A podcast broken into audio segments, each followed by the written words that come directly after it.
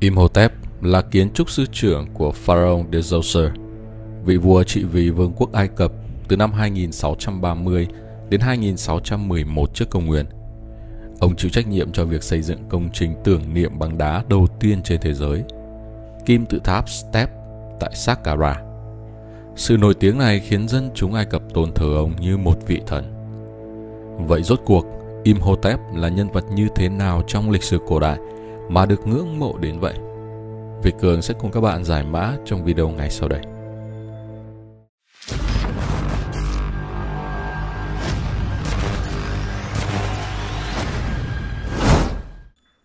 Imhotep là một học giả Ai Cập tài ba sống vào khoảng thế kỷ 27 trước công nguyên.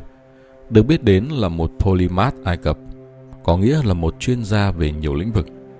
Ông là tể tướng của triều đại Pharaoh Djoser, thay tế cao cấp cho điện thờ thần Ra, đồng thời là kỹ sư, kiến trúc sư và bác sĩ đầu tiên được biết đến trong lịch sử.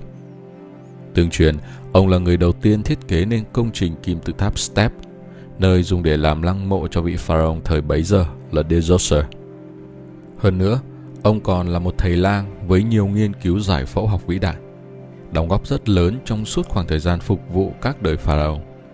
Do vậy, Imhotep sau khi qua đời trở thành người Ai Cập duy nhất ngoài Amenhotep được thần thánh hóa, trở thành một vị thần y học và kiến trúc, được thờ phụng chẳng khác gì các vị thần truyền thống. Họ gán cả tên ông vào những câu chuyện thần thoại rằng Imhotep là con trai của thần sáng tạo Peta cùng người phụ nữ phàm trần Khereduan. Chưa hết, ông còn là người có công chấm dứt 7 năm hạn hán dưới triều vua Djoser nhờ gặp thần Khnum và hộ sông Nin ngay trong giấc mơ của mình. Imhotep sau này được phổ biến trong văn hóa đại chúng do được biến tấu thành nhân vật phản diện trong loạt phim xác ướp Ai Cập The Mummy xuất bản năm 1932 và năm 1999 từ đó, người ta lại thường nhớ tới Imhotep như một gã tư tế độc ác, có pháp lực vô biên và sở hữu một đội quân bất tử.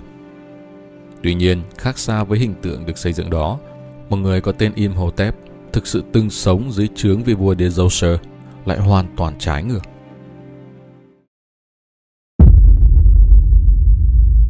Kim tự tháp Step, niềm kiêu hãnh cả đời của Imhotep – dưới triều đại của Djoser, bằng tài năng thiên bẩm của mình, Imhotep từ một người bình thường đã dần dần bước tới những vị trí quan trọng trong đất nước. Khi trở thành tể tướng, cũng là khi ông đang trên đỉnh cao danh vọng trong cuộc đời. Mãi cho đến sau này, người ta biết tới Đại Kim Tự Tháp Giza như công trình kiến trúc vĩ đại bậc nhất nhân loại bởi sự độc đáo, đầy bí ẩn trong cách xây dựng nó. Nhưng thực tế thì ít ai biết rằng Kim Tự Tháp Step, nơi an táng vua Djoser, mới là kim tự tháp đầu tiên. Nó cũng là công trình đặt nền móng quan trọng trong việc thiết kế các kim tự tháp sau này. Với kiến trúc vĩ đại này, người thiết kế không ai khác chính là tể tướng Imhotep. Trước thời đại lúc bấy giờ, những kiến trúc an táng thường xây dựng theo hình chữ nhật với phần mái phẳng và dốc ở các mặt, được làm từ gạch bùn hoặc đá. Người ta thường gọi là mastabas. Nhưng khi Imhotep bắt tay vào công việc, ông đã quyết định thay đổi hoàn toàn để đưa ra những cải tiến đặc trưng cho làng mộ. Có thể, ông là người đầu tiên biết được cách sử dụng cột trong kiến trúc xây dựng. Là một cố vấn trong văn hóa Ai Cập, hình ảnh lý tưởng hóa này của Imhotep còn kéo dài tới tận thời của Ptolemaic. Thậm chí nhà sử Ai Cập Manetho còn gắn ông với phát minh xây dựng bọc đá trong thời Djoser, mặc dù thực tế ông không phải là người đầu tiên dùng đá trong xây dựng. Tường, sàn và cửa đá từ lâu đã xuất hiện lác đác ở thời cổ. Dù thực tế rằng việc xây dựng một công trình tầm cỡ như kim tự tháp Step và làm hoàn toàn bằng đá là chưa bao giờ có. Kim tự tháp Step chính là công trình đầu tiên sẽ được xây dựng theo hình vuông và tiếp đến đó sẽ là công trình cao nhất trong quân thể nghĩa trang Saqqara. Quan trọng hơn cả là Imhotep đưa ra thiết kế mới với việc sẽ xếp chồng 6 mastabas lên nhau với kích thước giảm dần từ đáy lên đến đỉnh. Đây được xem là công trình bằng đá nguyên khối cổ nhất trên thế giới. Số lượng nhân công để xây dựng kim tự tháp này ước tính vào khoảng từ vài nghìn, hai mươi nghìn cho tới hàng trăm nghìn người. Tất nhiên để làm được điều này thực sự là một thách thức không nhỏ đối với mọi kiến trúc sư, chứ không riêng gì Imhotep. Vấn đề đặt ra là làm sao để cân đối được trọng lượng khổng lồ đến từ 6 mastabas chồng lên nhau mà vẫn giữ được kết cấu thống nhất của công trình. và làm sao để nó không bị sụp đổ qua thời gian. Kết quả rõ nhất cho sự thành công của Imhotep đó chính là sự tồn tại của kim tự tháp Step tới tận ngày nay. Dù trải qua nhiều tác động đến từ cả thời gian lẫn con người, nhưng Step vẫn sừng sững đứng đó sau hơn 4.600 năm. Với chiều cao 62 mét sau khi hoàn thành, kim tự tháp Step chính là cấu trúc cao nhất thời bấy giờ. Khu phức hợp xung quanh bao gồm một ngôi đền, sân trong, đền thờ và khu sinh hoạt cho các linh mục, có diện tích lên tới 16 hecta. Nơi này được bao quanh bởi một bức tường cao 10,5 mét. Trong khu phức hợp kim tự tháp của Djoser còn có 13 cánh cửa giả, được coi là nơi để linh hồn của vua có thể dễ dàng bước qua thế giới bên kia. Lối chính duy nhất nằm ở phía đông để đi vào lại rất hẹp. Dọc hai bên là những trụ đá để đỡ mái chân bằng đá vôi cao hơn 6 mét. Toàn bộ bức tường sau đó được bao quanh bởi một rãnh dài 750 mét, rộng 40 mét. Một trong những phát hiện bí ẩn nhất nằm ở đầu kia của khu phức hợp. Các nhà khảo cổ đã tìm ra lăng phía nam với một nhà thờ. Nó có những đường hầm giống y như phía dưới các kim tự tháp khác.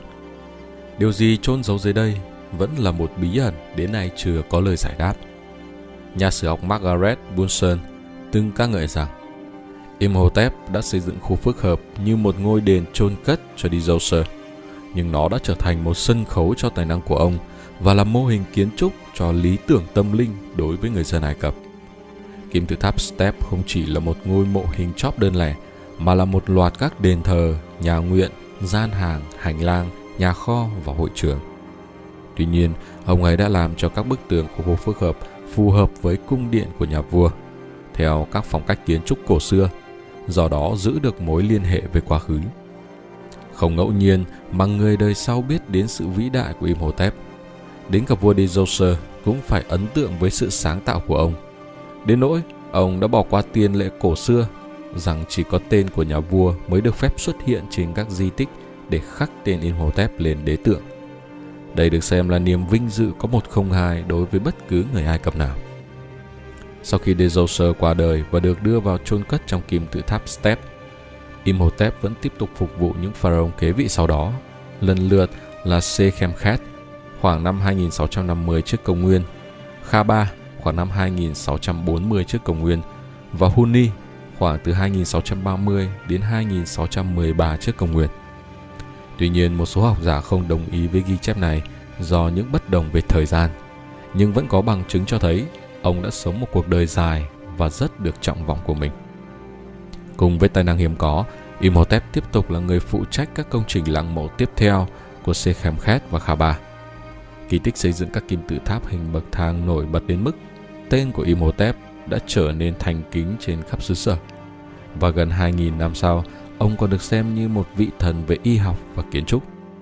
Theo nhiều cách, Imhotep là hiện thân tốt đẹp nhất của sự tri giác về Ai Cập cổ đại. Mối quan tâm đến thánh thần kết hợp với sự chú trọng đến các nhu cầu của cơ thể, lý trí và tinh thần dưới mặt đất. Vị bác sĩ đầu tiên của thế giới Như đã đề cập ở phần đầu, Imhotep ngoài vai trò là tể tướng, kiến trúc sư, nhà triết học tài ba, thì ông còn là một nhà nghiên cứu y học lỗi lạc. Thậm chí ông còn được coi là vị bác sĩ đầu tiên trên thế giới. Vậy có những bằng chứng nào đã chứng minh cho điều này? Theo ghi chép để lại, Imhotep đã hành nghề y và viết về đề tài này từ hơn 2.500 năm trước khi Hippocrates, cha đẻ của y học hiện đại ra đời. Hơn nữa, Imhotep còn được coi là tác giả của Edwin Smith Parkerus, một văn bản y tế của Ai Cập, chứa gần 100 thuật ngữ giải phẫu và mô tả 48 vết thương cùng cách điều trị chúng. Ngoài ra trong thời kỳ hậu nguyên, sự tôn sùng Imhotep đã mở rộng tới ngưỡng thần thánh hóa và ông đã trở thành một vị thần địa phương ở Memphis, nơi ông được ca ngợi về khả năng y thuật và chữa bệnh. Nhưng đóng góp của ông là không thể phủ nhận. Imhotep đã chiết xuất thuốc từ thực vật và điều trị các bệnh như viêm ruột thừa, bệnh gút và viêm khớp. Tại Memphis, ông được thờ phụng bởi các tu sĩ của riêng mình và được xem là trung gian giữa con người và các vị thần. Người ta tin rằng ông có thể giúp họ giải quyết những khó khăn trong cuộc sống hàng ngày và chữa trị các bệnh tật. Khi người Hy Lạp chinh phục Ai Cập, họ đã coi Imhotep có những đặc điểm của thần y Asclepius của mình. Ảnh hưởng của Imhotep vẫn được duy trì ngay cả khi ông mất. Vào thời kỳ Tân Vương quốc, các đền thờ được xây dựng và tiếp tục được coi trọng như một vị thánh của các nhà thông giáo, đại diện cho trí tuệ và giáo dục. Thông tin vừa rồi cũng đã kết thúc video ngày hôm nay của R404. Nếu bạn có những khám phá thú vị về vị thánh vĩ đại này, hãy để lại bình luận bên dưới video cho chúng mình cùng biết. Đừng quên đăng ký và bật chuông thông báo để xem những video miễn phí trên kênh R404.